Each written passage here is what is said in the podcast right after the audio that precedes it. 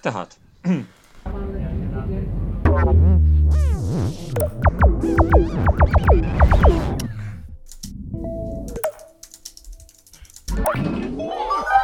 Nagy szeretettel üdvözlünk mindenkit! Ez itt az Örök Élet Felvidéki Podcast 47. adása, amit április 22-én veszünk fel, és ezúttal is az érdekes, vagy legalábbis az érdekesnek tűnő közéleti témákról beszélget Tokár Géza és beszélgető társaim. Hajdó Péter.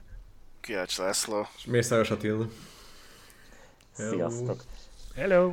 Nagyon örülünk, hogy itt lehetünk egy kicsit hosszabb szünet után, de hát ugye nagyon elfoglaltak voltunk itt a karanténban mind. Rengeteg a tennivaló, és csupa izgalom az élet. Nagyon nehezen tudunk időpontot egyeztetni. És hát ez a karanténos sztori, meg hát az egész még mindig tomboló koronavírus járvány, aminek szerencsére áttestünk egy újabb hullámán, nagyon érdekes dilemmákat hoz magával. Ugyanúgy, ahogy korábban mindenki mondjuk a kórházi tudósításokat böngészte Szlovákiában, most gyakorlatilag ugyanezt történik az ortási görbével és azzal, hogy kit éppen hogyan, milyen módon sikerült vagy éppen nem sikerült beoltani. Ti be vagytok oltva, vagy miként tervezitek ezt a, ezt a folyamatot? Azt hiszem kezdem én, mert én vagyok a legidősebb. És ha jól tudom, az egy, egyetlen, aki eddig jelentkezhetett oltásra, mivel nemrég kinyitották a 40 éves, 40 év fölöttiek számára is.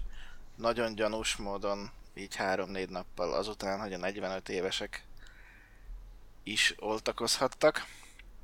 Szóval valószínű nem túl nagy az érdeklődés, de egyenlőre nem kaptam választ. Mint hogy olvastam mindenféle trükköket, hogy mit kell csinálni, hogy kitörölni a regisztrációt és újból beregisztrálkodni, meg átírni valamit, és akkor nagyobb az esélye, hogy hívnak.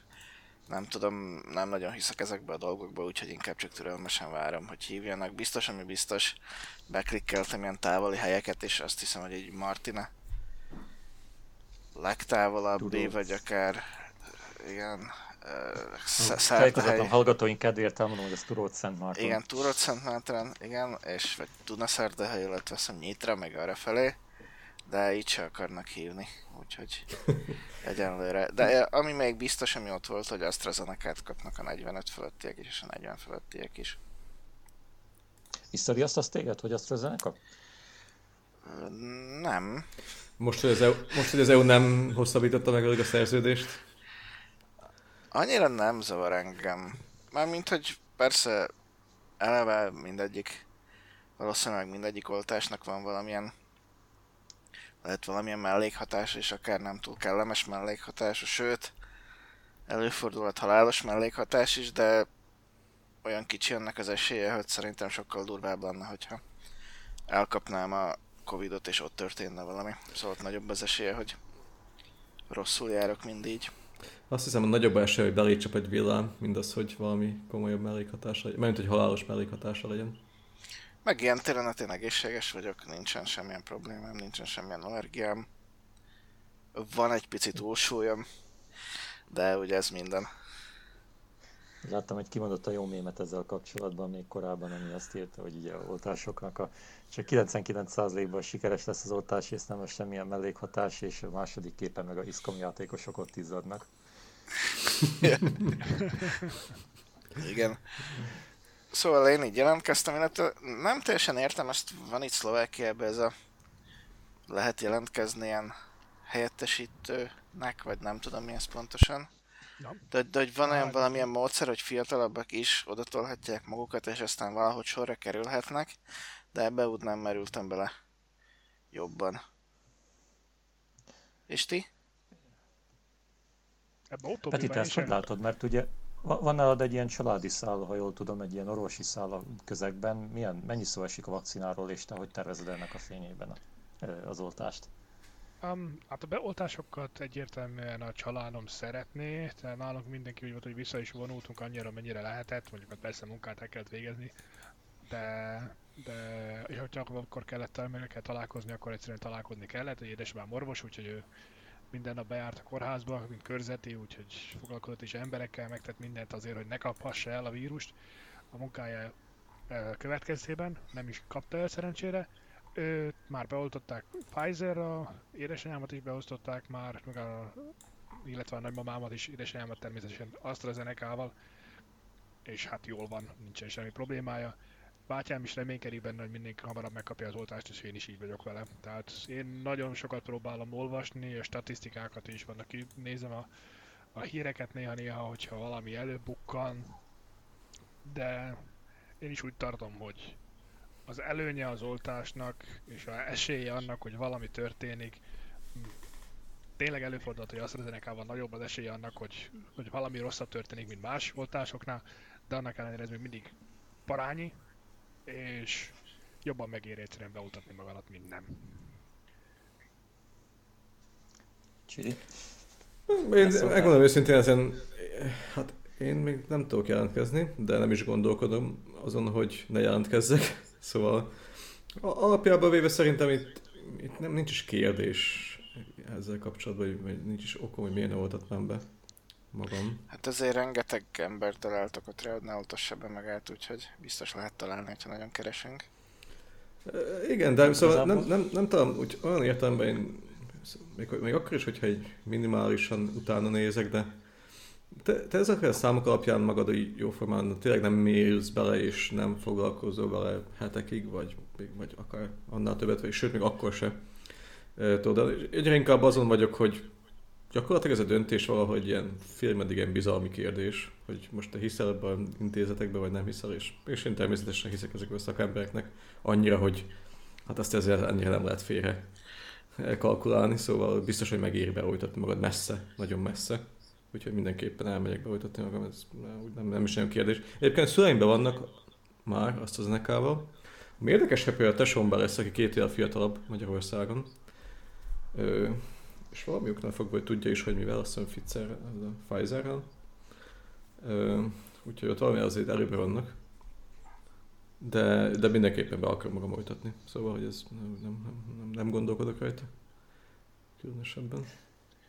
Nekem ez már valamennyire úgy átmegy igazából olyan szőrszálhasogatásra, amikor itt olyan minimális százalék különbségekről beszélnek az emberek, hogy azért mégse az azt a mert ott nagyobb esély a mellékhatásoknak, és tényleg az, az jön ki, hogy villámcsap belét hamarabb, mint hogy, mint hogy valami hogy végzetes legyen az AstraZeneca-nak a beadása, ott már ha tényleg egy olyan, olyan számokról beszélünk, amit úgy nehéz felfogható, de mégis érdemes, érdekes módon azzal, hogy a Pfizerről vagy a más oltóanyagokról jobb a, a közvélemény, akkor egyszerűen úgy félnek ettől az embereket. Meg ezek, ez nagyon véget szól a Szlovákiában, szerintem nincs is nagyon most, szá, legalábbis számomra, meg még Laci számára, nem tudom, hogy állunk oltóanyaggal, de amennyire én tudom, nincs egyelőre ebben a pillanatban nincs is más lehetőség csak a AstraZeneca.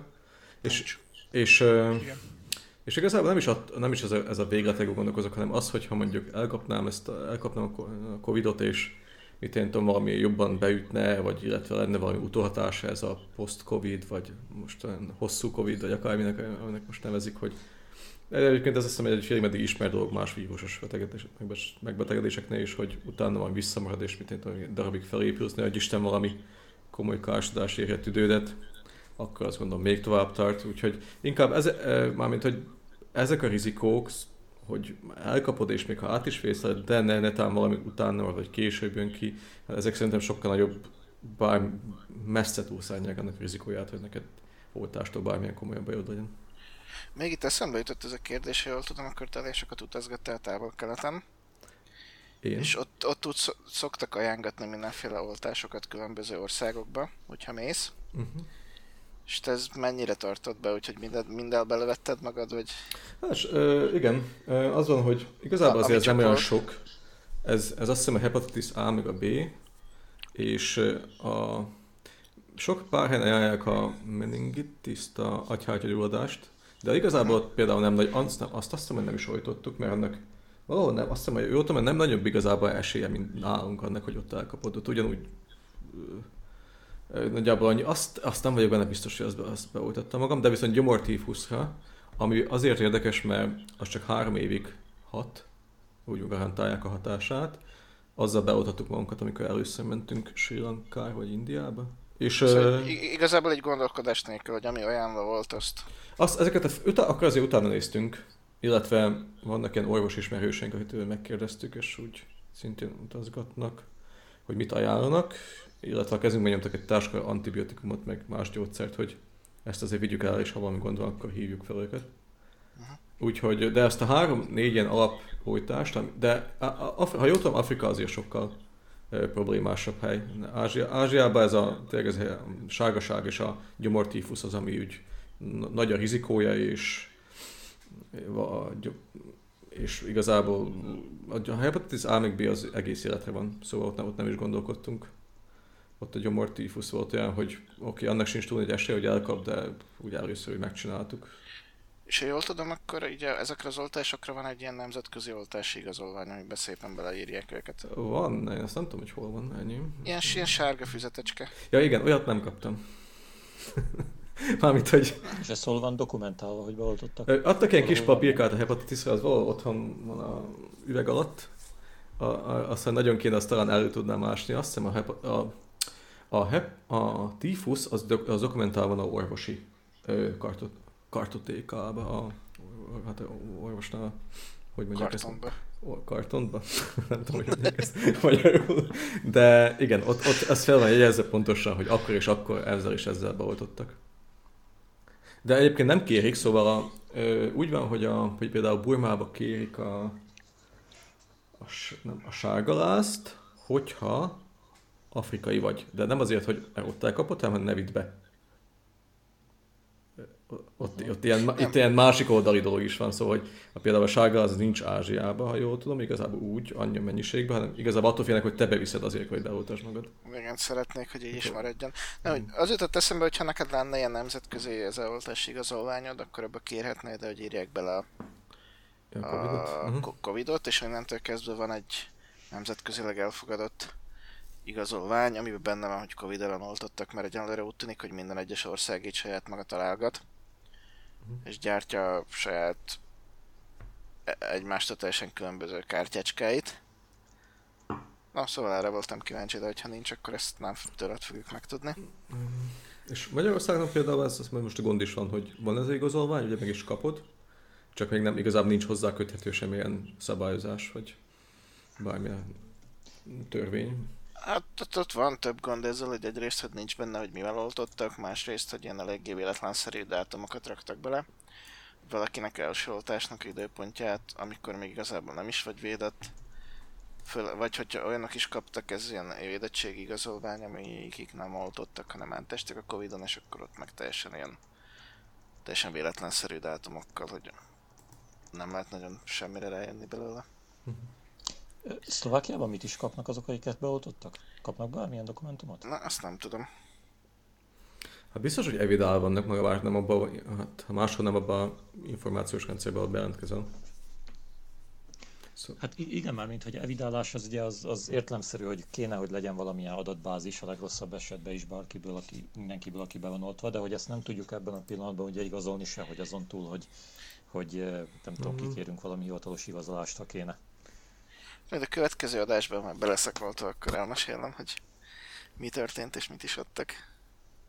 Mm, de hogy meséled el, már régen egy csomós adással fekszel. bár, bár, ez a, bár ez a tesztelés is teljesen furcsa, mert valahol csak egy mailt vagy egy SMS-t, SMS-t küldenek, amit úgy hamisítasz meg, ahogy csak akarsz. Szóval ki tudja, hogy oh, hogy hát működik. Igen. És Géza nálad? Te már jelentkeztél oltásra? Igen, hát épp ez az egyébként az a, a szabályozatlanság a területnek, ami miatt én még tétovázok, hogy pontosan hogyan és miként jelentkezzek. Mármint nyilvánvaló, hogy szeretném magam beoltatni, úgyhogy eléggé túlreprezentáltak szerintem itt az oltáspártiak ebben a műsorban, de erre mindjárt visszatérek. De hogy összességében a, tehát most azon vacilálok, hogy Magyarországon megpróbáljam elintézni az oltást, ahol egészen biztosan könnyebben menne vagy pedig várjak arra, hogy Szlovákiában megnyílik a kapu a 35 év felettieknek, amiről ugye nem tudjuk, hogy mikor kerül rá sor. És hogy még a oltás pártisághoz visszakanyarodva egy nagyon kicsit, ugye azért, tehát mindettől függetlenül látjuk azt, hogy meg szerintem érezhető, hogy van egy, van egy kézen fekvő oltás ellenesség a lakosságnak a körében. Ez országtól független egyébként, tehát ugyanúgy Szlovákiában, mint mint akár Magyarországon, de még Nyugat-Európában is. Csak ugye őket nem nagyon hallani, mert hogy Tehát ugye amit csinálni kell az az, hogy nem regisztrálnak ezek az emberek. És ez nagyon érdekes lesz majd megfigyelni azt, hogy az egyes országok, az uniós tagországoknál mikor érik el a plafont ezek az átoltottsági mutatók. Magyarországnál egészen könnyen, mármint hogy relatív könnyen felszaladtak, olyan 33%-ig szerintem valahol ott járhatnak. Szlovákiában olyan 18-19-nél, ha most megpróbálok vissza emlékezni a utolsó adatokra, amiket láttam. De, de ugye lesz itt egy pont, egy plafon, amikor egyszerűen beoltottál már mindent, aki saját magától regisztrálhatta magát, és szerintem az bőven nem lesz a kollektív immunitásos 70% közelében. Úgyhogy ott lesz majd érdekes nézni, hogy miként kezelik az egyes országok ezt a helyzetet. Na jó, de van ott még egy kis átfedés, hogy azon felül, akiket beoltottak, még van, lesznek, akik áttestek a Covid-on, és elméletileg szintén védettek legalább egy ideig.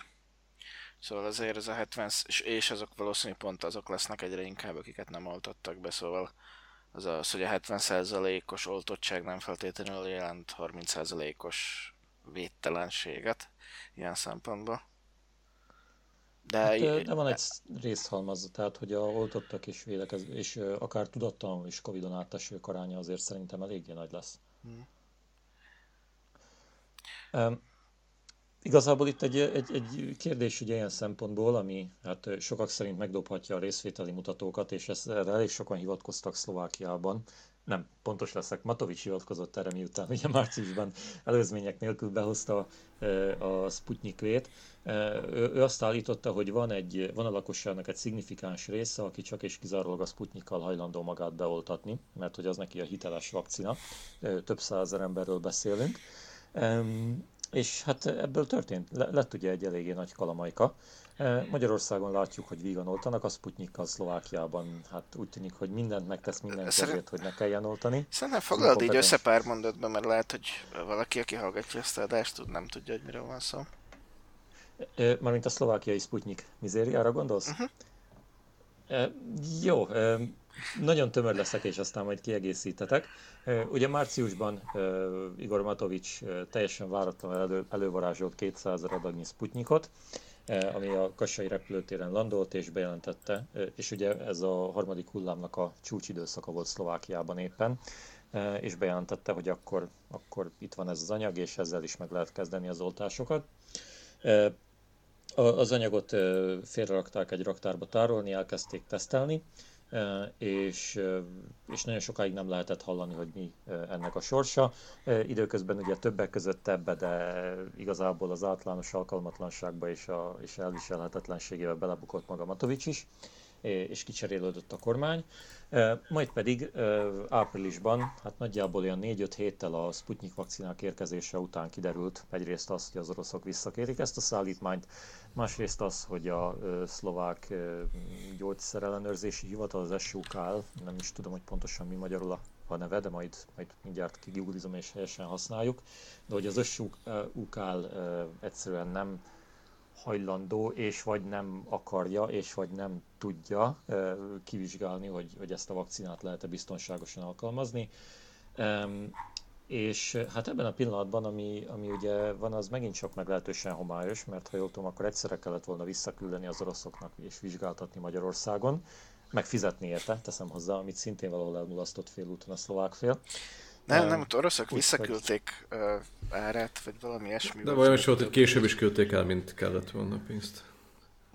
I- igen, tehát hogy nagyon-nagyon sok ilyen, tehát nagyon sok szereplő inkompetens ebben az egész történetben, de nagyon jól lehet veszekedni arról, már a Sputnik, Sputnik vakcinán túl, hogy most ez mennyire a, egyrészt a rossz hidegháborús eszköztár része, másrészt, hogy mennyire menthet életeket magának a vakcinának az alkalmazása és hát félig meddig ugye még ideológiai kérdés is lesz abból, hogy kinek jó a Sputnik, és kinek jó mondjuk a Pfizer, a, az, az, az illovas nyugati vakcina termék, és az ászlós jó legjobb dolog, ami a Coca-Cola óta jött nyugatról.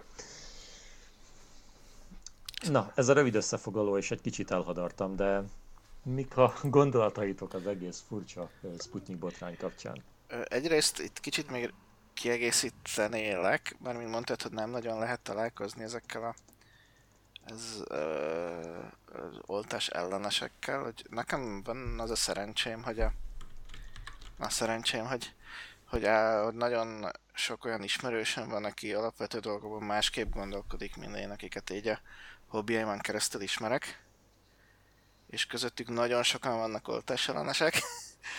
és nagyon sokan vannak erősen orosz pártiak, úgyhogy én így nap mint nap találkozok ezzel a nézettel, hogy hogy... Ez a, ez a középkori szubkultúra, vagy ez valami? Ez igen, a hagyományosban van egy ilyen erősen szláv vonal, Aha. akik Hát Na, ne, ezen nem, mert nem általánosítanék, de vannak ilyenek, és relatíve mérhető mennyiségben, és ilyen téren úgy erősebben próbálnak kapcsolódni a más szláv kultúrákhoz, többek között, és így... Má, más szláv nagyhatalmakhoz. Hát nekem van olyan, van olyan, van olyan ismerősöm például, aki itt hagyta Szlovákiát, és ment a oroszok pártján Ukrajna ellen harcolni, szóval vannak ilyen érdekes emberek, és De... tényleg Facebook, a Facebookon is elég aktívak, úgyhogy én találkozok ezzel nap mint nap, és tényleg van egy ilyen reális képem arról, hogy csak a, csak a Sputnik a jó, mert ez az orosz. Most hát, amilyen érdekes, hogy Matovics ez egyrészt ezek úgy gyűlölik Matovicsot, másrészt Matovics volt az, aki elhozta az orosz vakcinát, és akkor itt bejött ilyen erős és skizofrén dolog, hogy úgy nem lehet nagyon megdicsérni, úgyhogy inkább ez helyett azokat támadják, akik Matovicsot támadják, anélkül, hogy Matovicsot nagyon védenék, ezt így furcsa leírni, de, de, de utóbbi időben rengeteg ilyen skizofrén dolgot olvasok, ami szintén érdekes, és úgy alapjába véve, hogyha nem ilyen nem tényleg emberéletekről lenne szó, akkor még vicces is lehetne. Vagy és aki Ukrajnában ment harcolni, az, az kinek az oldaláron? Mint az orosz? Hát már mint az orosz, orosz párt, oroszok oldalán harcolt, igen. Uh-huh. A ukránok alapjában nem szlávok. De ez is egy... ez is ilyen érdekes kérdés, például most, hogy volt ez a... Kicsit, kicsit most így, de ha még szóba került, akkor ugrálni fogok. Volt, volt most ez a cseh Cseh, Csehországban orosz, a kitiltási botrán orosz ügynökök robbantottak. De az 7 éve robbantottak. Igen, és akkor itt is voltak ilyen erős indulatok, hogy hát, hogy nekünk pedig a szlávak oldalán kell állnunk, hát ha nem létezik, hogy itt támadjuk az oroszokat ez miatt, és akkor hát a csehek is szlávok, és megint ilyen nem nagyon tudják hova elhelyezni őket ebbe az egészbe, úgyhogy... Itt két dolog van, én például nem gondolom azt, hogy a Sputnik feltétlenül rossz, vagy valami. Hát ez a fura hercehúca kerülette, hogy a reg- Európai Unióban a regisztrációt azt mondom, hogy igazából ők adták be későn a kérvényt, vagy valami hasonló dolog volt, nem? És és igazából nálunk is az volt a gond, hogy nem küldték a, főleg, nem küldték a dokumentációt, csak valami néhány százalékát annak, amit így a gyógyszerészeti sukl ellenőrzői, ellenőrző hivatal kért volna. Szóval nem biztos, hogy egyáltalán hogy rossz, de nem ment át egyszerűen azokon a folyamatokon, egy folyamatokon át kéne, hogy menjen egy oltás. Ha hát a sokkal az végez bizonyos teszteket, azok itt szép lassan el lettek végezve, ha jól tudom, akkor mai napig már az összes, amit el tudott. Tehát ez volt a 14-ből 14, nemrég volt 12, azokon átment. Ugyan, és vannak olyan dolgok, amit a dok- amihez a dokumentációra van szükség, azokat viszont nem kapták meg Igen, nagyon-nagyon minimális mértékben. De szóval más országok is végzik ezeket a teszteket, a uniós gyógyszeripari ügynökség is végzi. Ö, igen, de például a gyártási mechanizmusról, tehát uh-huh. hogy hogy készül el ez a vakcina, azt nem tudják letesztelni, arról a dokumentációra van szükség. Uh-huh. És itt volt ez a probléma, amit, amit szintén a Sóko hozott elő, és kicsit így kicsit erőteljes módon az, azzal próbáltak leírni, hogy gyakorlatilag a Sputnik az csak a nevébe egy vakcina, de igazából nem tudjuk, hogy mi a különbség. Igen, több mint 30 helyen gyártják. Orsz, országokba jut el, igen. De hogy nem csak, de hogy tényleg alapvető alapvető különbségek vannak akár a orvosság formájába is, tehát valahova de... valahova a folyadék formájába jut el, valahova a por formájába, annak van valami neve, ami nem itt eszembe ilyen szárított. És igazából erre a megoldás az az volt, hogy elküldték Magyarországra, majd ők megadják a ő, ők sem tudják igazából tesztelni ezt, hogy hogy gyártsák, de hát, hát ők majd megmondják a tutit. Hát Magyarországon meg, meg valószínűleg igen, de ettől még a sokan nem fogja azt mondani, hogy ez oké, okay, hogyha nem lesz meg a dokumentációja, hanem megcsinálhatja a szlovák kormány vagy egészségügyi minisztérium, hogy megkerül, és azt mondja, hogy ennek ellenére használhatjuk. Mm. Hát így a Sukelnak egyáltalán nincsen felhatósága és tudomásom szerint arra, hogy ők azt mondják, hogy használni lehessen. Igazából a egészségügyminiszter elfogadhatta volna, aztán mégiscsak visszavonultak, hogy először teszteljék, aztán kiderül, hogy a Sukul nem tudja rendesen tesztelni. Szóval ez egy, egy, tényleg egy annyi olyan balhé parádé volt, amit, amit úgy nehéz nézni. A oroszokkal az volt, hogy a, hogy a oroszok először a Európai Uniónak rossz helyére küldték el, nem az EMA-nak küldték át, hanem valamelyik másik. Uh, európai szervezetnek küldték el a, a kérvényt arra, hogy beadják a, a Sputnikot, tehát mind, mind olyan, hogy egyik hiba, a másik hiba, a harmadik hiba, hol volt emberi mulasztás, hol csak kitalálnak valamilyen ürügyet arra, hogy, hogy, hogy miért nem csinálták meg eddig. Ez olyan, olyan nagyon nevetséges és nagyon, nagyon egy, sok ilyen apróság van, ami, ami úgy össze, összejött ezekkel kapcsolatban, főleg a Sputnikkal kapcsolatban. Ne, nekem, hogy hol az igazság, azt... Nekem, nekem, nekem. Arra még emlékeztek, hogy mikor volt ez az első adag, mielőtt még megjött volna, akkor Danko is jelentkezett, hogy ezt valójában ő intézte el? Persze, hogy de Danko minden jelent. De Danko most is benne volt, amikor a cseheket. Igen. amikor miért oroszokat kiirdettek volna, De most ilyen fehér, fehér ló volt, hogy valami ott abban az, de, de, nekem az a furcsa, hogy, hogy semmilyen más ország, szóval Magyarországon is szlovák, most ez a szlovák a lépésen kívül, mert hát ez nem igazán jött össze, most már vissza is kérik oroszok a pénzt, a vakcinát, és visszaküldték a pénzt, ha jól tudom. De szóval igazából senki másnak eszébe sem jutott, hogy ilyet, ilyet megtegyem se cseheknek, se akármilyen más Európai Uniós országnak, itt, még csak itt úgy. szerintem pontosan az a probléma, Te... amit, amit Olda, Olda Emma, hogy igazából, meg, meg ami probléma van Szlovákiában is, hogy nagyon kevés helyen tudod be megvizsgálni azokat a gyors, ö, oltóanyagokat, minőségre. De, de, de, de, de ez, hogy Magyarország egy fű alatt egy tolvonással engedélyezte az összes kínai meg orosz tehát ez inkább egy politikai kérdés valahol, mint... Persze, persze, persze itt is engedélyezhetnék, ettől, de ettől függetlenül meg a sukla azt mondja, hogy nem, ők nem tudják kivizsgálni. És ez az, amit Igen. nagyon rosszul kezelt Matovics. De ezt mondom, Magyarország sem tudta kivizsgálni. Szóval... Nem. Egy, egy az pillanat, szerintem... döntés, no? Igen, szóval igen, Géza talán. Bo- bocsánat, csak itt már sokat próbálok beleszólni, de hogy uh, igazából azért ezt szerintem itt látni kell, tehát egy, hogy ugye a orosz vakcinával nem csak Magyarország és Szlovákia, de újabban Ausztria meg Németország vonatkozásában is ugye szólnak hírek arról, hogy ők ezt szeretnék alkalmazni de ami itt egy, egy alapvető gond, mármint a problémának a lényege inkább a orosz vakcinával kapcsolatban, hogy ilyen vagy olyan okokból kifolyólag, és tényleg csak találgatni lehet, hogy miért, hogy azért, mert a oroszok gyakorlatilag így trollkodnak, és, és ők azt akarják mutatni, hogy nekik az EMA-nak a engedélye az amúgy se kell ahhoz, hogy alkalmazzák a vakcinát, vagy, vagy lehet, hogy a gyártási folyamataikat féltik, vagy lehet, hogy ez annyira nemzetbiztonsági jellegű beruházás nekik, hogy nem akarják kiadni a technológiát, úgymond megbízhatatlannak tekintett ügynökségek kezébe. Szóval sok úgymond alternatív magyarázat van, de hogy, hogy egész egyszerűen az államok, amik szeretnék alkalmazni a Sputnikot, azok azzal a dilemmával szembesülnek, hogy vagy a saját felelősségükre ezt megteszik, vagy pedig azt mondják, hogy köszönjük szépen, ebből nem kérünk, és bíznak abban, hogy megfelelő ütemben fognak jönni ugye nyugatról a, a megrendelt, úgymond jó, idézőjelben jó vakcinák. Most a magyarországi politika, olyan értelme politika, politikai stratégia az egyértelműen arra épített, szerintem legalábbis, hogy minél hamarabb elérni a nagy átoltottságot, megállítsuk a járványt, fellendül a gazdaság, minden remek lesz, és ezért cserébe hajlandóak vagyunk vállalni azt a rizikót, hogy az egyébként jó meghatásos vakcinákat vizsgálatok nélkül beeresztjük a, e, kvázi a, a, a piacra. E, és teszem hozzá, hogy Magyarországon, én ezt éppen múltkor néztem, de hogy annyival jobbak az átoltottsági mutatók, amennyivel több e, orosz meg kínai vakcina jött az országba, tehát az, hogy Magyarországon, ugye említettem korábban, hogy 33-34 százalékos átoltottsága, mármint 33-34 százalék a lakosságnak megkapta az első oltást, Szlovákiában ez meg mondjuk 18. A kettőnek a különbsége az pont a érkező orosz meg kínai vakciák száma Magyarországra. Na de hogy Szlovákiában meg a totális ilyen inkompetencia és felelősség nem vállalás uralkodik minden részről.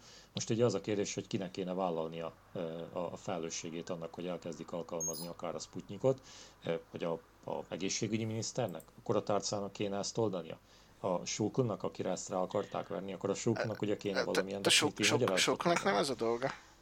Hát ez az, ők azt mondják, hogy nem ez dolguk, igazuk is ők, van. Ők meg, tud, meg tudják vizsgálni, amit megtudnak, azt úgy meg is vizsgálták, tudnak róla szakmai véleményt mondani, de ez minden. És, hát igen, de hogy a Sukla az nem politikai, hanem, hanem szakmai szereplőnek tekinti magát, igen. De hogy ebből adódóan, hogy senki nem akarta vállalni a felelősséget, miközben a vakcinák meg itt voltak Szlovákiában, és ez volt az alapvető probléma. Nem tudom, szerintem Matovics még vállalta is volna, csak valahogy nem sikerült neki, vagy ott nem teljesen értem, hogy ezt hogy, hogy, hogy gondolta, de teljesen egy, egy normális kommunikációval, tehát, hogy itt van ez a Sputnik, nincsenek meg róla az adataink, ennek ellenére, aki akarja, az beoltathatja magát vele, szerintem sokan akarták volna oltatni magukat vele. Nem, ez, ez nem így működik, mert pont arról van szó szerintem, hogy a szlovákiai hatóságok eh, annyira alapvető ellenállást tanúsítottak a Sputnik iránt, hogy Matovics egy hogy a felelősséget vállalta volna, de akkor juttathatta volna el a Sputnikot úgymond a köztudatba, vagy be, konkrétan ugye valakinek a szervezetébe szó szerint, hogyha ha tényleg a folyamatot az elejétől a végéig kézi irányítás alatt tartja. Igen, Tehát, de rögtön, rögtön, mikor megjön a Sputnik, egy tolvonással behozzák, és jogilag helyre rakják, és elkezdnek vele oltani, mert emlékszel rá, Sukó tényleg egy 3-4 héttel később kezdett, csak mikor ugye elkezdték piszkálni, hogy hogy is van ez, akkor, akkor jöttek azzal, hogy oké, okay, mi vizsgáljuk, meg nem tudtuk megvizsgálni, meg ilyesmi, de akkor már eltelt 3-4 hét, ami alatt nyugodtan oldhattak volna, és lehet, hogy soha nem jutunk el oda, Pontosan. hogy ahol most vagyunk. Pontosan, és hát ugye ezért viszont kell, vállalnia kellett volna valakinek a felelősséget, mondjuk, mondjuk akár, akár Matovicsnak. Le, le is mondott. Meg Rajcsi is lemondott, igen, hát ilyen szempontból a szép sztori. Bocsánat azért a hosszú monológiát. De szóval és a kérdés is adódik, hogy még nem feltétlenül a Sputnikkal még elismertedve az a két-három típusú kínai vakcina, behoztak Magyarországra. Viszont úgy, ott még már vannak ilyen hírek így a éterbe, hogy viszont a hatásuk már viszont tényleg alacsonyabb, jóval, mint a, akár Sputniki, vagy akár a AstraZeneca, vagy Pfizer, vagy bármelyik másé. Mondjuk ezt vállalnátok, hogy valami ilyen kínai no-name, nem no-name, de, de mondjuk ilyen rossz hír vakcinákkal beoltatjátok magatokat? Én azt hiszem, hogy hát igen. Ez azért a konkrét rossz hírtől függ, uh-huh. de azt hiszem, hogy igen, viszont nem biztos, hogy nem biztos, hogy örülnék neki, ha olyan ismerőseim, akik kicsit rizikósabb kategóriában vannak, mint én, és beoltatnak magukat. Vagy hogyha tényleg ö, nekem lennének valami egészségügyi gondjaim, ahol ez jobban visszaüthet, akkor már nem lennék ebben ennyire biztos. Én, én adatfüggő vagyok egyértelműen, tehát én nekem először látnom kell, hogy mennyire transzparens valami. Tehát most, hogy a Sputnikra ma nem is fogad kiadni, én nem tudom, egy két hónapon belül semmilyen uh, nyilvánvaló információt, de tudom, hogy most kezdték el oltani Indiába embereknek egy jó részét Sputnika, és ott látok adatokat arról, hogy mennyi mellékhatása van, mennyi nem, nincs mellékhatása, mi, mi történhet vele. Tehát ha nekem van valamilyen, valamilyen hely, ahonnan úgy érzem, hogy megbízható információforrásom van elég nagy ember számra, akkor én vállalnám a a rizikót a kínaival is, de amíg nem kapok róla semmi más információt, csak az, hogy nekem valaki azt mondja, hogy hatásos oltószer, addig én, addig én nem fogok hozzányúlni, ez biztos. Igen, kicsit én is érjük, hogy a számok a tények katonái. De ez amúgy nem egy kicsit ilyen rókafogtatsuk a jellegű dolog? Mármint, hogyha belegondoltak, ugye a Sputniknél a kínai vakcina, a Sinopharm vagy a, e, e, vagy a másik, e, aminek most nem itt eszembe a neve, e, az igazából ugye ezek mind ilyen, leginkább ilyen harmadik világbeli, vagy legalábbis kevésbé fejlett országokba kerültek beadásra, ahol meg eleve a, úgymond a helyi rendszer, mármint egészségügyi rendszer nem képes arra, hogy normálisan lekövesse ezt a folyamatot. Nyugat-Európában értelemszerűen nem, viszont a nyugat-európai meg olyan zárt rendszer, ahova meg, tehát hogy tényleg vagy kívülről bevisznek téged ellenőrzés nélkül, vagy a EMEA-n keresztül ugye hosszú ellenőrzésekkel, mármint a, a Európai Gyógyszerügynökségen keresztül, amire láthatóan nem hajlandóak se oroszok, se a kínaiak. Úgyhogy, hogyha valaki úgymond adatokban reménykedik, szerintem az eléggé kiderült itt a utóbbi pár hétben, hogy, hogy, tehát, hogy adatokba, adatokra alapozva egyszerűen nem fogod tudni te magad beoltatni bizalommal. Hát de miért nem szó, hogyha már beoltak egy mondjuk egy néhány százezer embert Magyarországon, akkor már azért lesznek adataink, hogyha ezt valamennyire nyomon követik legalábbis a mellékhatásokat, vagy esetleg később a hatásfokat. De oké, okay, hogy e- e- ennek ja, kéne némi effort. adatok azok lehetnek itt igazából, nem, kicsit átfogalmazom, tehát hogyha gyorsan akarod magad beoltatni, mert ugye itt most az a kérdés, meg szerintem azért is hagyott alább kicsit az egésznek a lendülete, vagy fog alább hagyni, hogy a társadalomban ez a pánik szint, ez, ez csökken hogyha a halottak száma csökken. Ugye jönnek a nyári időszakok, meg most éppen alább vagy a harmadik hullám Szlovákiában is, meg Magyarországon is, már amennyire és akkor most, most gyakorlatilag mindenki egy kicsit megnyugodik, és úgy van vele, hogy jól van, akkor nem kell pánikban oltatni. Teszem az, hogy a magyarországi hivatalos stratégia az tényleg az, hogy szerintem nagyon látszik, hogy ők minél gyorsabban mindenkit be akarnak oltatni, és nem is akarnak foglalkozni a járványjal ideális esetben mondjuk szeptemberre, legalábbis ez a koncepciójuk. Hát igen, kérdés, hogy mennyi, meg, meg a rizikóval, meg... De én nekem így, hogyha arról van szó, én azt az életformát, amit eddig élek, tudom élni tovább is. Tehát én nekem jobban megéri kivárni azt, amíg biztos tudom mondani, hogy amivel beoltatom magamat, az, az hatásos lesz, mint azt, hogy, hogy akkor most hirtelen pánikszerűen fogjak meg mindent, ami, ami utamba kerül. És én meg tudom engedni magamnak ezt a luxust, annak ellenére, hogy, hogy ez a bezártság engem nem őrít meg minden nap házhoz hozzák Ezek a susit. Szavak, Peti. Már, már nekem elkezdtek hiányozni az emberek, az nem létezik. Aki ezt jobban bírja, mint én. És ti támogatnád... egész antiszociális önképem összeomlik. És ti tá- támogatnátok a kötelező oltást? És én is. Szerintem igen. Attól függ, mivel... Hát egyszerűen szerintem van a emberiség, tehát van a lakosságnak egy szerintem jelentős része, a nyáimmunitás szempontjából kimondottan jelentős része, akit máshogy nem tudsz meggyőzni csak azzal, hogy kötelező. Na, meggyőzni, ez egy furcsa szó ebben a kontextusban. Hát olyan értelemben nem, hogy vannak ugye most is kötelező oltások. Jó, de nem meggyőzött, hanem fogod és beoltod. Igen. De mondjuk, mondjuk itt is ott van, hogy nem minden oltás, nem tudom, hogy mennyire kötelező minden oltás, mert tudom, hogy vannak bizonyos oltások, amiket kihagyhatsz, és akkor nem valami, akkor a pénzbüntetés kell fizetned. Vannak kötelező um, oltások gyerekeknek. De viszont azok nem, nevetséges összeget kapsz, hogyha nem oltatod, de valami Igen. És akkor minimális nevetséges összegekről van szó. De én, én, én, mindenképp támogatom a kötelező oltásokat, persze kivétel azoknál, akiknek egyértelműen mellékhatás, kellemetlen mellékhatásai lehetnek. Mert, mert szerintem lényegesen nagyobb előnyei vannak. Szerintetek hogy végződne most azt mondaná Matovics, vagy kép, nem tudom most ki az aktuális miniszterelnök, hogy akkor máltól kezdve kötelező a Covid oltás, kezdjük a legidősebbeknél, és megyünk sorba. És aki nem, az, az kap egy tényleg látható büntetést. Mármint, hogyha amit meg is érez. Hát nyilván nem lenne ez egy népszerű döntés, mert Szlovákián nagy a oltás ellenesség. Hát megmondom, hogy mindenkinek fizet mellé egy ingyen sört. Ha a sörbe lesz benne oltóanyag, ugyebár akkor lesz a leghatásabb. Uh, de tényleg az orosz vakcinának a mellékhatásod nem lehet alkoholt inni egy darabig. Igen, igen, pár hónapig. Um, szerintem először fölhögne a fél ország, hogy onnan akar mindenkit beoltatni, mert nincs annyi oltóanyag. Szerintem ebben kezdődne az egész reakció. Aztán, aztán biztos lenne egy csomó ember, aki fölháborodna rajta, hogy ő nem akarja magát oltatni, aztán a másik fel avval kezdődne, hogy ő csak Pfizer-rel, viszont AstraZeneca-val nem akar, úgyhogy szerintem meg ezer egyféleképpen mondanák azt, hogy miért rossz döntés az a döntés, amit hoztak.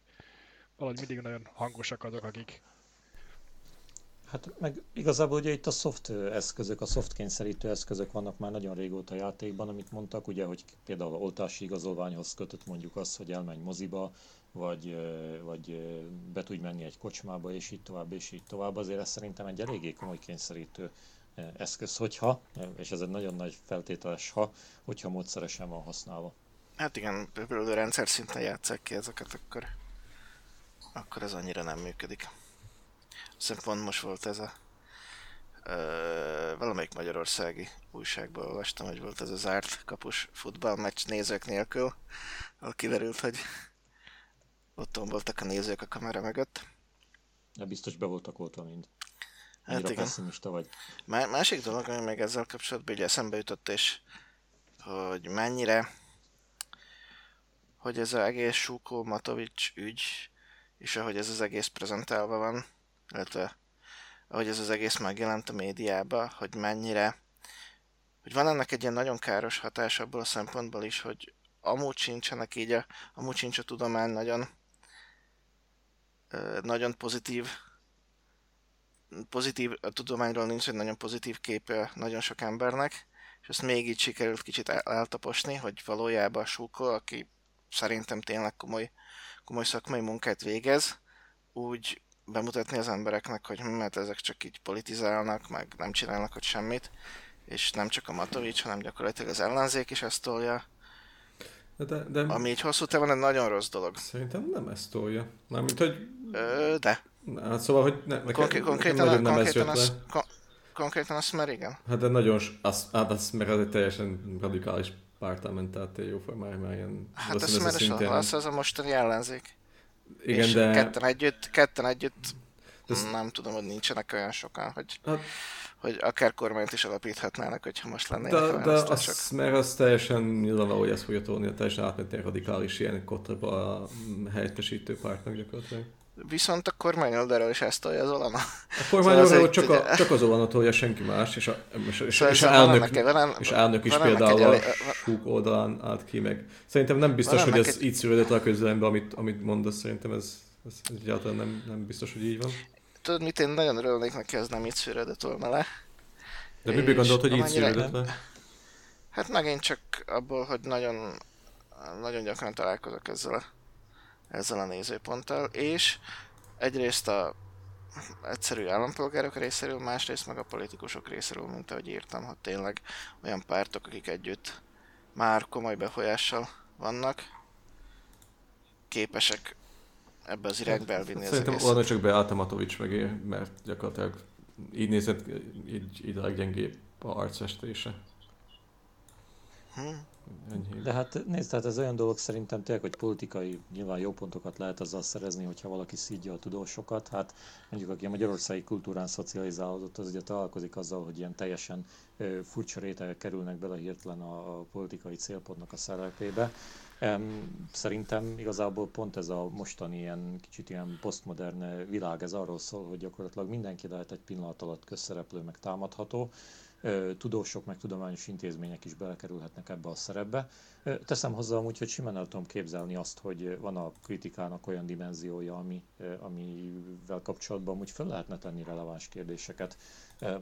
Ha nem is úgy direktbe a suknak, de akár az, az, az államnak, és ez pont ez, hogy, hogy mondjuk egy vészhelyzet esetén, amikor, amikor emberek halnak meg, amikor nincsenek szabályozások, vagy nagyon lassúak ugye a, a központi szabályozások, de van egy unorthodox módszer, amivel lehet, hogy életeket lehetne menteni, akkor igazából kinek a felelőssége az, hogy erre rábólincson, vagy hogy ezt az egészet segítse.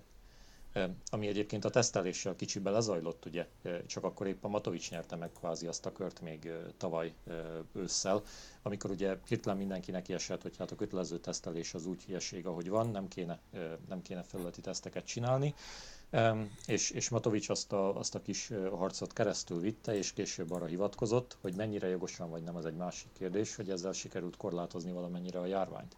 De hogy szerintem a, a tudományos intézmények azok, azok bizonyos szempontból nem, elszámoltatás az nagyon erősen hangzik, de legalábbis meg lehet úgymond kérdőjelezni, vagy meg lehet tőlük kérdezni, hogy nekik mi úgymond a policy, vagy hogy milyen alapelvek alapján csinálnak valamit, vagy miért nem csinálnak semmit. Szerintem ezzel ugye magában nincs gond, ezzel a résszel. De És a so- egész... soknak alapelvei azért elég egyértelműek. Ők azok, akik vizsgálják a gyógyszereket. Nem ők azok, Na, akik igen. megmondják, hogy most ezzel olcsunk van, ne olcsunk, hanem ők azok, akik megmondják, hogy ennek mi az, amit tudunk a gyógyszerről, vannak bizonyos paraméterek, amiknek vagy megfelel, vagy nem felel meg, és hogyha te elkezde, elkezded őket cseszegetni, és negatív fénybe föltüntetni ezt az egészet, akkor annak olyan következményei lehetnek, ami nem biztos, hogy most jelenik meg, de már így is túl sok, hogy úgy mondjam, túl sok ember gondolja azt, hogy okosabb mind a orvosa és a gyógyszerésze együtt, és ha ezen még rádolgozol, akkor csak még rosszabb helyzetbe jutunk. Az helyett, hogy pont fordítva, úgy kellene prezentálni, hogy oké, okay, van itt egy autoritás ezen a téren, a Suko, aki képes kivizsgálni ezt a de, Laci... Sputnikot, és megmondani róla, hogy de... mi oké okay, és mi nem oké. Okay. Egyébként nem is a Sukot támadták. Alapvetően, alapvetően, hogyha miért adták oda nekik, hogyha tudták, hogy nyilvánvaló, hogy nekik nincsenek megfelelő, megfelelő eszközeik, meg jogosítványok. De egy alapvetően Matolicsnak ebben a hírhet sajtótájékoztató inkább a vezetőjét támadta, ami főleg azért, mert ott kihozott valami cikket, vagy mondott valamit, pont akkor, amikor ment el tárgyalni Matovics Moszkvába, ami, ami gyakorlatilag ott jóformán meghújult, meg hiúsította a tárgyalásait Moszkvába. Igazából az volt a fő téma, nem is így általánosan a tudomány támadása, vagy a maga intézeteknek a támadása, bár az is benne volt a képbe. Nem hiszem, hogy ez olyan rosszul fog lecsengeni hosszú távon szerintem, de ez csak ilyen föltételezés. Mint hogy én is csak a sókot példának hoztam fel, de azért ez más, más területeken is nagyon szépen látható. Akár nálunk, hát... akár Magyarországon. Itt igazából mindenhol, minden uh, részben nekem, főleg erről a szlovákiai politikáról ugyanaz jön hogy felkészületlenség, gyors döntéshozatal, nincsen időd arra, hogy földolgozz a döntéseket, amiket hoznak, és abból utána mindenféle galiba keletkezik. És ugyanez érzésem van most ezzel a Csehország, Oroszországos ügyel is, ami most elkezdett ugyebár kiindulni, hogy visszaküldték, a, hogy kiderült ez a robbanás, hogy lehet, hogy valami oroszok is csatlakoztak hozzá, és akkor kirították orosz uh, diplomatákat Csehországból. Ez minden olyan, olyan gyorsan történik, olyan fel nincsen rá időd, hogy fölfogd, hogy mi történik, nincsen időd arra, hogy megértsd, hogy mi van, de már azelőtt, hogy valamiről, valamit is kideríthettél volna, már van ezer egy vélemény arról, hogy ki a rossz, miért a rossz, és mind a két oldalra támadnak. És emberek nem tudja, hogy mit kezdje vele. Ez abszolút így van, viszont hogy így rápillantottam az órára, akkor egy mesteri átkötéssel és az együtt én egyetértek a Petivel. Most hirtelen egy olyan dologról kezdünk el beszélni, amiben nem gyorsan történnek az események, hanem rettentően lassú. Ki látta a Snyder Cut-ot? Én. És én. Hát igen, én, de úgyhogy azért elismerem, hogy van, voltak részek, amiket áttekertem benne. Én, én is egy négy órás filmet egy és fél óra alatt néztem meg, szóval gyakorlatilag a lassú részeket meggyorsított a normális időre. De... Na, szóval mi a véleményetek? Nekem én nagyon kíváncsi vagyok. Aztán kezdem el fikázni. Egy. Úgy, úgy konkrétan erről? Én, én, én konkrétan úgy visszanéztem, ugye volt egy soroz, volt a örökéletben egy adásunk a legrosszabb DC filmekről, meg a legjobbakról, és az bennem megmaradta, hogy a a Joss Whedon féle Justice League, ugye az igazságvigájának a Joss Whedon féle változatát konkrétan megszavaztuk a legrosszabb filmnek, de, de úgy, hogy végig azt hittük, hogy ez a Batman Superman ellen, vagy végigkevertük a kettőt, tehát hogy ez, ez, ez így a emlékezetességéről alapanyagnak. Eh, amit ugye elméletileg ez a film volt hivatott helyrehozni. Eh, erre jött eh, Zack Snyder a, a, az eredeti résznek a félúton hát kirúgott, vagy lemondott, vagy ön, ön lemondott, ezt nem tudni, rendezője, a maga négy, órás, négy órás változatával. Igen, szóval ne, ez, ne, ez, ez itt ebbe, ebbe egyetlen dologba azt hiszem, hogy meg kell védenem Snydert, hogy ott neki valamilyen családi gondjai voltak, a lánya öngyilkos lett, és ezért ezért úgy gondolta, hogy ott hagyja az egészet, de azt hiszem, hogy ez egyetlen dolog, ahol meg kell őt védenem. Mert... Ez, ez, nem teljesen így volt, mert szerintem ott a, a, kiadóvállalatnál már nagyon erősen rátszolták a honlapokat akkor, amikor félúton volt ennek a filmnek a forgatása, és kijöttek a Batman Superman ellennek a rettentően gyászos számai. Mint hogy biztos azért örültek neki egy kicsit, de... Na jó, igen, vissza a Snyder Cut-hoz, tehát hogy tetszett? Mennyivel jobb és mennyivel rosszabb? Vagy egyáltalán, hogy mi, mi, mivel más, mint a, mint a Whedon féle verzió? Mi volt a véleményetek a Snyder Cut-ról? Én még így gondolkodok egy kicsit, hogy mi tetszett benne, úgyhogy addig többiek mondjátok el ti. Um, én nem láttam az eredetit se, úgy utána bele kattingattam egy kicsit el, előzőbe. Annál, mint egy jobb, jobbnak tűnt volna egy vizuális része, minden, de alapjában olyan négy órás film, én alapjában nem szeretem, nem, nem vagyok oda szuperhős filmekért, és, és, és ez, ez, ez a szokásos bugyuta sztorinál még bugyutább szerintem. Szóval mi, mi ez, hogy három dobozt össze kell rakni, amivel mi történik pontosan a Földdel? Elég, és utána megjelenik, akkor az már a, a Dark Seed-nek a része lesz, vagy az is, aztán van ez a hatalmas egyenlet a Anti-Life, a... Az életellenes.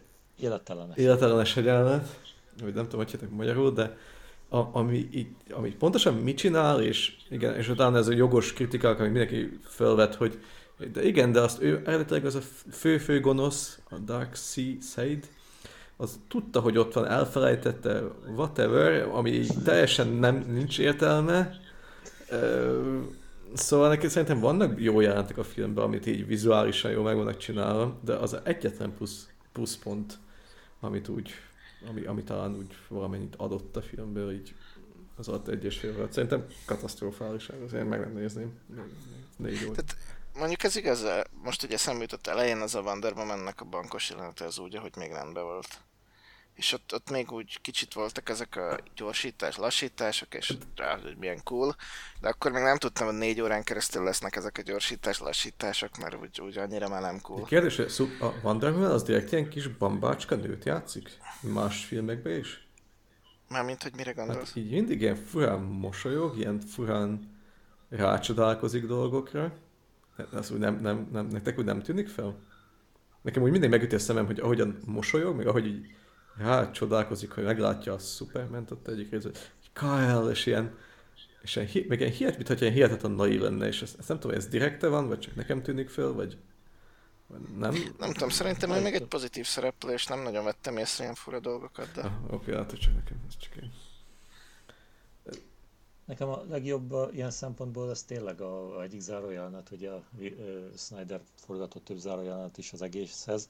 Az egyikben ott van a uh, Marsh Bailey Martian Hunter, és amikor jelentkezik a Bruce wayne aki, aki épp a villájában mereng az élet értelméről, annál a, a Batmannél ugye gyakorlatilag, aki, hát a, akire elpazarult egy egész filmet Snyder, hogy belelát a Supermanbe az ártalmas földön kívülit, aki ki akar írtani az életet, rettentően gyanakodott mindenkivel szemben, aki, aki a földön kívülről érkezik és akkor hirtelen megjelenik előtte a semmiből egy földön kívüli invázió után teszem hozzá egy, egy, egy ilyen rejtélyes valaki, aki bevallja, hogy marslakó, hogy végig itt volt, de abszolút még a kisujját sem mozdította eseményeknek az előre mozdításáért, aztán bemutatkozik, hogy ő a marsbéli fejvadász, és a Batman azt mondja, hogy hello, üdv, gyere majd máskor is. És az ámítunk rá.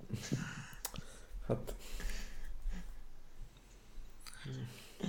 Meg eleve... De nagyon sok, nagyon sok apró jelenet van, ami rettentő kínos, és nagyon, tehát igazából azért teszem hozzá, ez igen, négy órás, nagyon fájdalmas film, de hogyha valaki gyorsítva nézi, akkor ez egy jó rossz film. Tehát egy olyan rossz film, amit lehet röhögve nézni.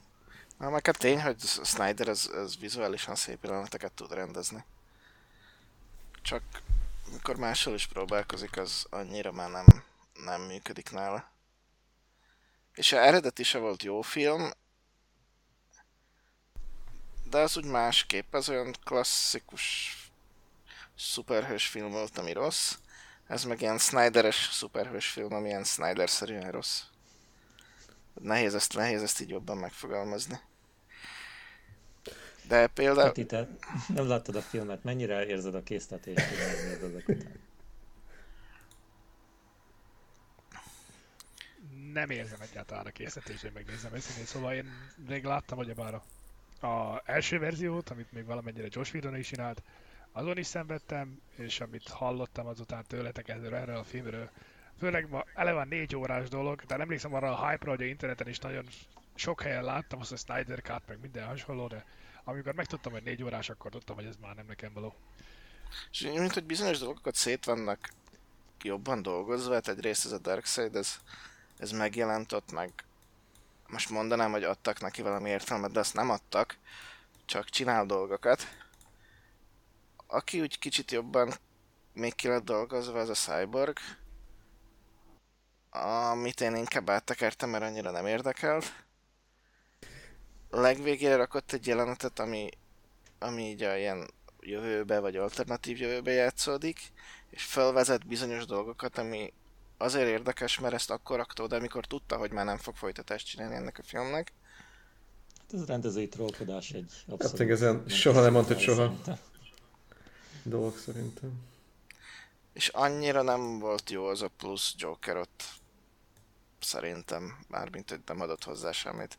Maga az még, hogy hol vannak és miért, az meg egy érdekes dolog, de úgy annyira örülni annak, hogy most odarakta. Azt, mert azt hiszem, hogy az volt az egyetlen dolog, amit így utóforgatott. A Jokernek a monológiai, meg a szövegei a végén. Mm.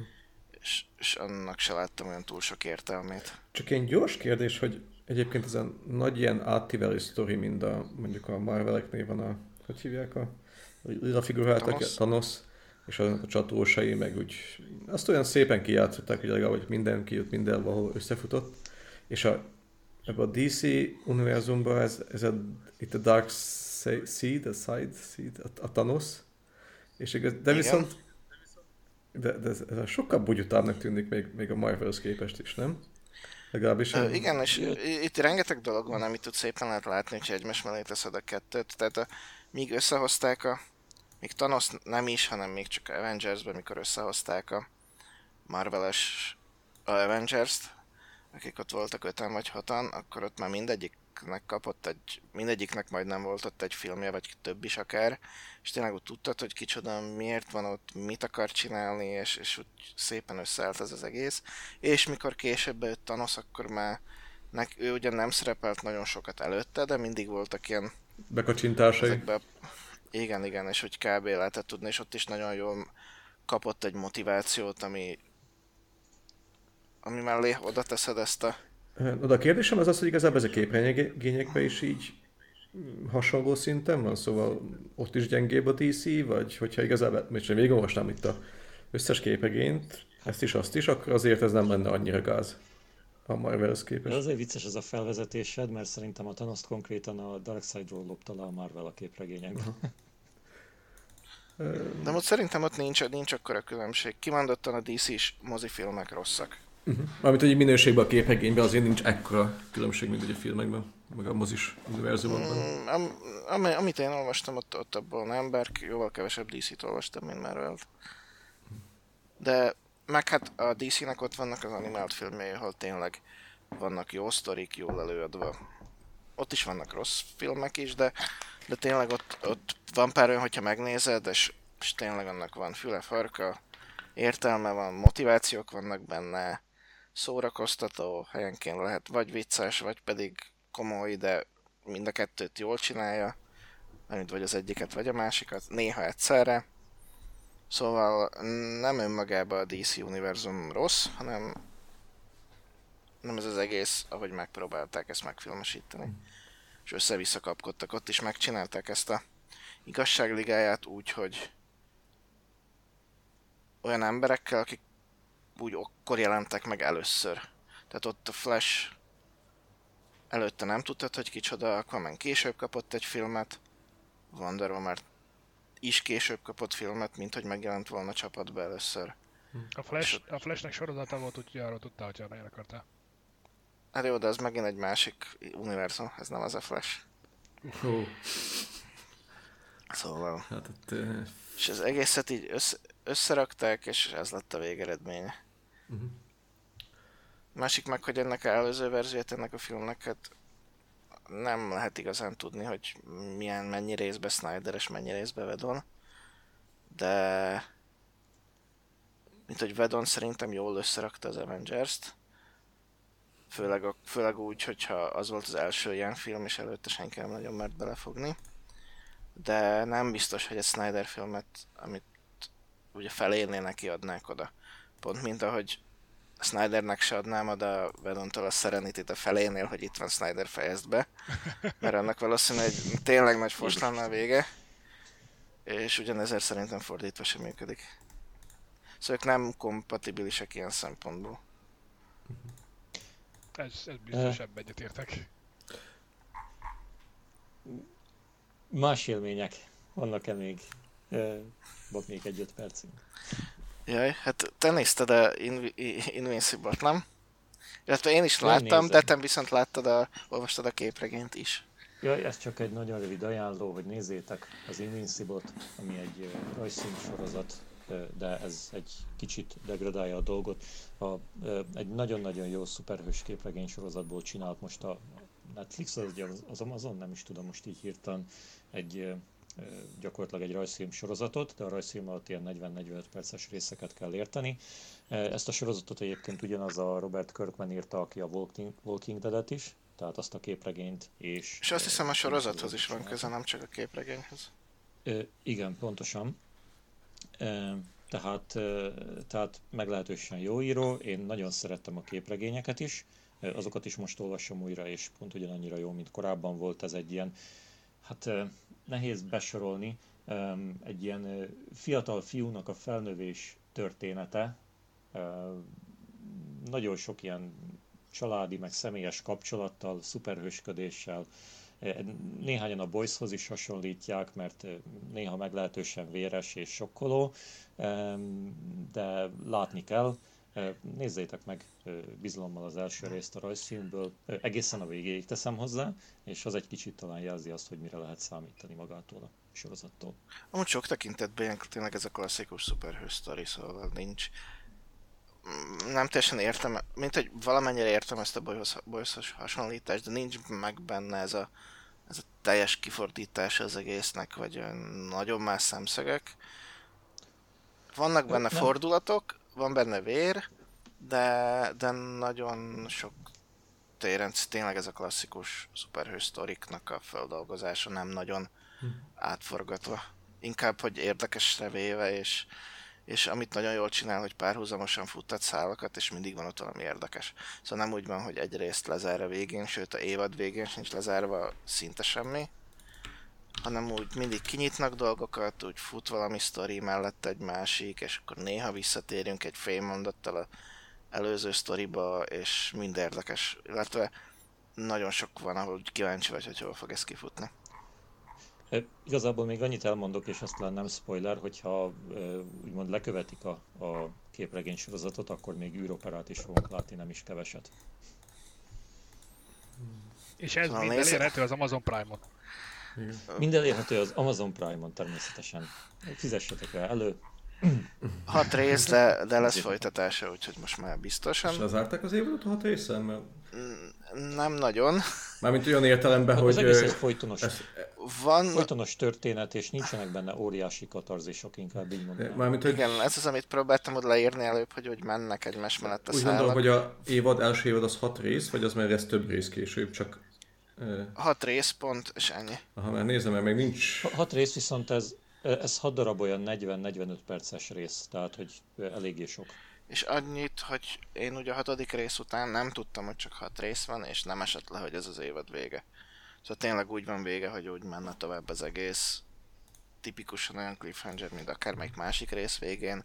Nincs különösebben semmi lezárva, nincs hatalmas mint hogy van, ami kiderül, de hát mindegyik rész úgy végződik, hogy azért a következő részt akar nézni, de nekem nem esett le, hogy itt, itt most vége az évadnak, és jön a következő. Szóval aki ezt nem szereti, és lezárt dolgokat szeret, az, az ne nézze meg, de mindenki másnak erősen ajánlom.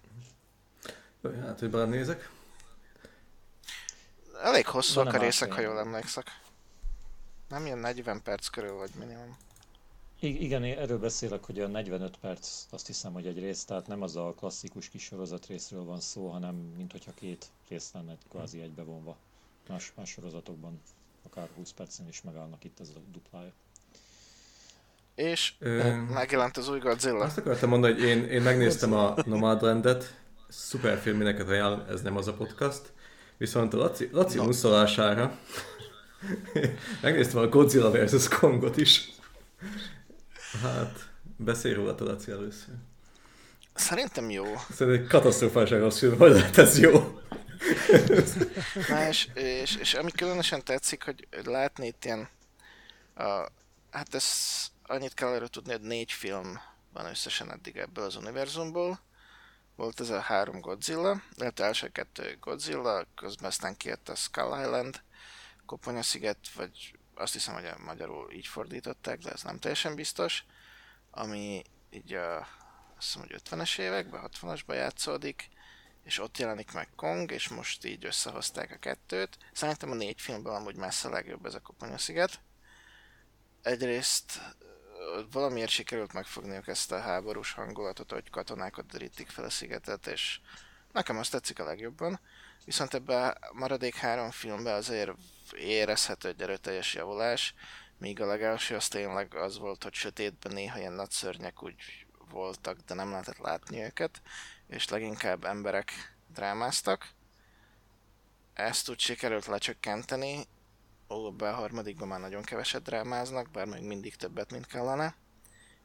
És többet és sokkal láthatóbb módon verekednek hatalmas szörnyek. Mm. A, Ezt nem ért. Még inkább magasról tesznek a fizikára, mind olyanra történnek benne olyan dolgok és olyan magyarázatok, hogy csak itt nézel, hogy ezt most hogy. De ettől függetlenül tényleg nekem tetszett így vizuálisan és szórakoztató film.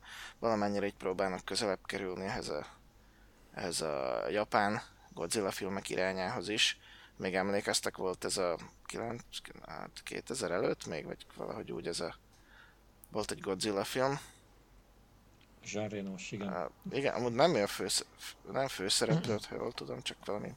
Na mindegy, de mindenkinek, mindenki arról ugrik be, hogy Jean Reno, igen, hát ez egy teljesen, ez egy teljesen európai film volt ilyen szempontból, vagy európai, hát ez a amerikai.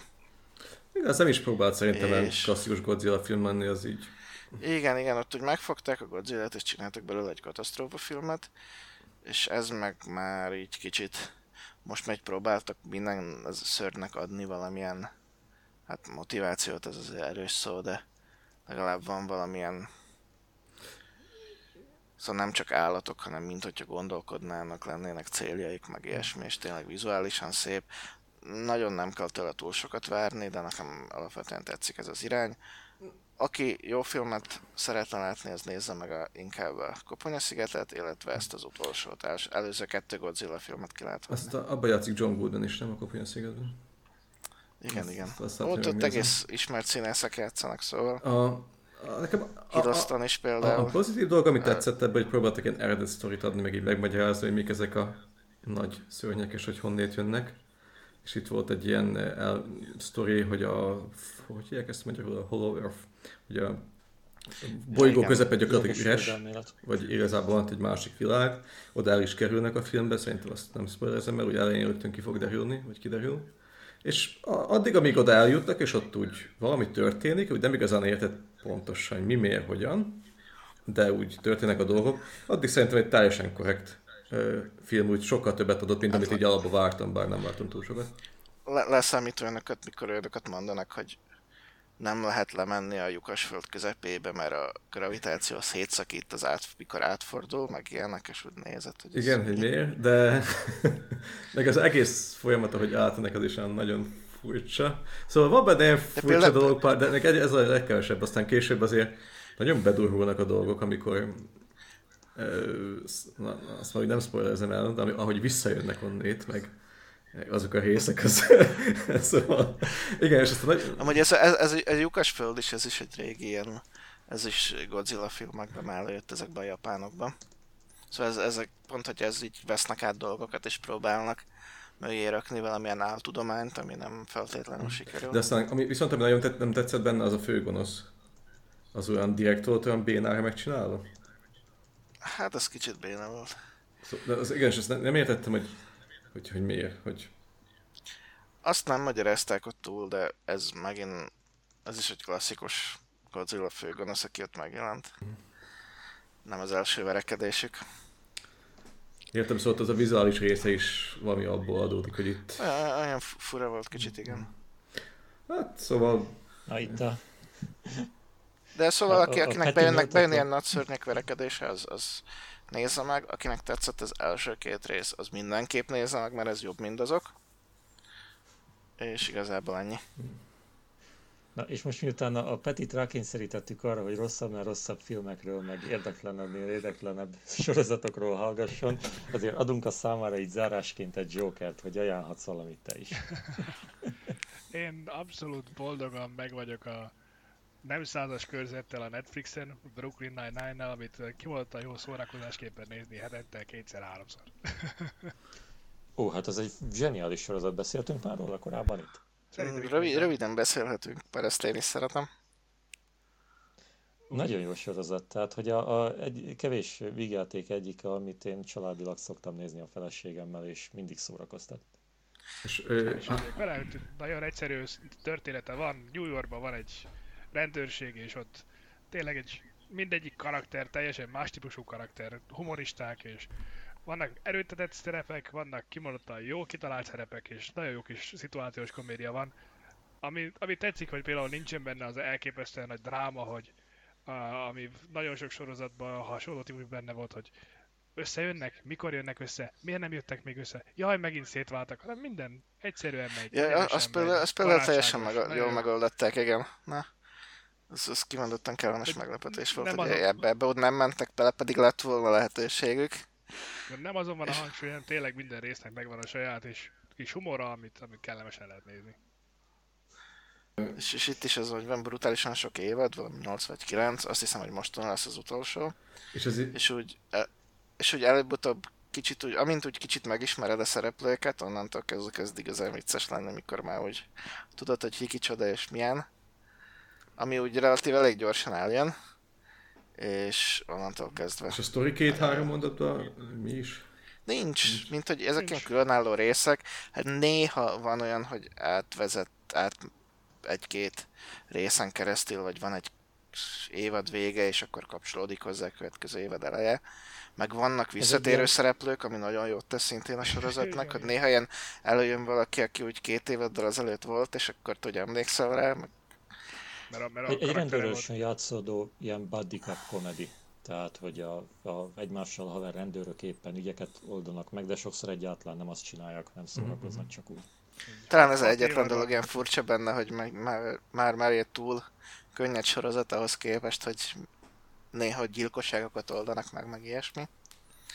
Hát az megvan, hogy itt a ö, rendőr ö, gyilkosságok után ugye Amerikában, hogy a legutóbbi évekból letiltottak, azt hiszem négy vagy öt részt vagy kiszedtek. Pontosabban, hogy most készlabból kiszedtek több részt, mert a vártnál, tehát hogy jobb színben tünteti fel a rendőrséget állítólag komoly témák kapcsán. Ezt nem. Én olyan formában hallottam, hogy ennek talán köze van ahhoz, hogy lezárják a sorozatot. De hogy konkrét részeket kivágtak volna, azt, azt nem, erről nem tudok. Pedig vágtak, én, én tudok, tehát hogy amennyire én Hát én hiszek neked, szóval nem cáfolni akarlak, csak nem, az, az a kapcsolatban, hogy, hogy valószínűleg ezért, ezért fejezik be. Bár tényleg 9 évad, vagy mennyi, ez azért nagyon szép így is. 7, most lesz hetedik. Hetedik csak? Az is szép. Most februárra, kezd, februárra kezdték a hetediket a NBC-n, úgyhogy a Netflixen eddig hat elérhető. Uh-huh. I- igen, és a hetedik évadot érintette ez a kivágás. Tehát, hogy ebből, ebből kevesebb van. Tehát kevesebb része van, mint, mint korábban tervezték. Um, és azt hiszem, hogy ez az a sorozat, aki a legtökéletesebben oldotta meg, hogy hogy kell bemutatni egy kisebbséghez tartozó, mert itt konkrétan van egy meleg karakter. És ez gyönyörű, Ó, hogy, gyönyörű a... hogy oldják. Nem, tehát, hogy, pont azzal, hogy nem oldják. Na, hogy még hozzátennék, mert ez, ez tényleg egy érdekes dolog, ugye, hogy általában az amerikai sorozatokban nagyon-nagyon kínosan ö, kezelik a diverzitás kérdését. Mm. Tehát, hogy látszik, hogy kötelező körök, hogy kell lennie mondjuk egy fekete szereplőnek, kell lennie valahogy szimpatikus módon előadva a kisebbségi jellegű témáknak, és ez egy abszolút egy, eleve egy teljesen divers csoport, akiről az egész szól, tehát van közt a fekete, vannak latinok, ami egyébként egy nagyon-nagyon elhanyagolt ö, csoport szerintem, előjönnek az LGBT témák, de más jellegű ö, ö, témákkal is ugyanúgy foglalkozik, de abszolút természetesen és viccesen, amit nagyon kevésszer tudok én elmondani ezekről a, a hasonló jellegű sorozatokról, szóval én ezt abszolút értékelem ebben. Na, úgyhogy ez lenne az én ajánlásom már. Ez jó van, azért ezt meg is Ta, Talán e, ez így megkoronázta mi, mi azokat a filmeket, amire mi beszéltünk, mert szerintem bármelyiktől jobb ez a sorozat. Na, hát erre lehet mondani azt, hogy akkor minőséggel zárjuk, legalább.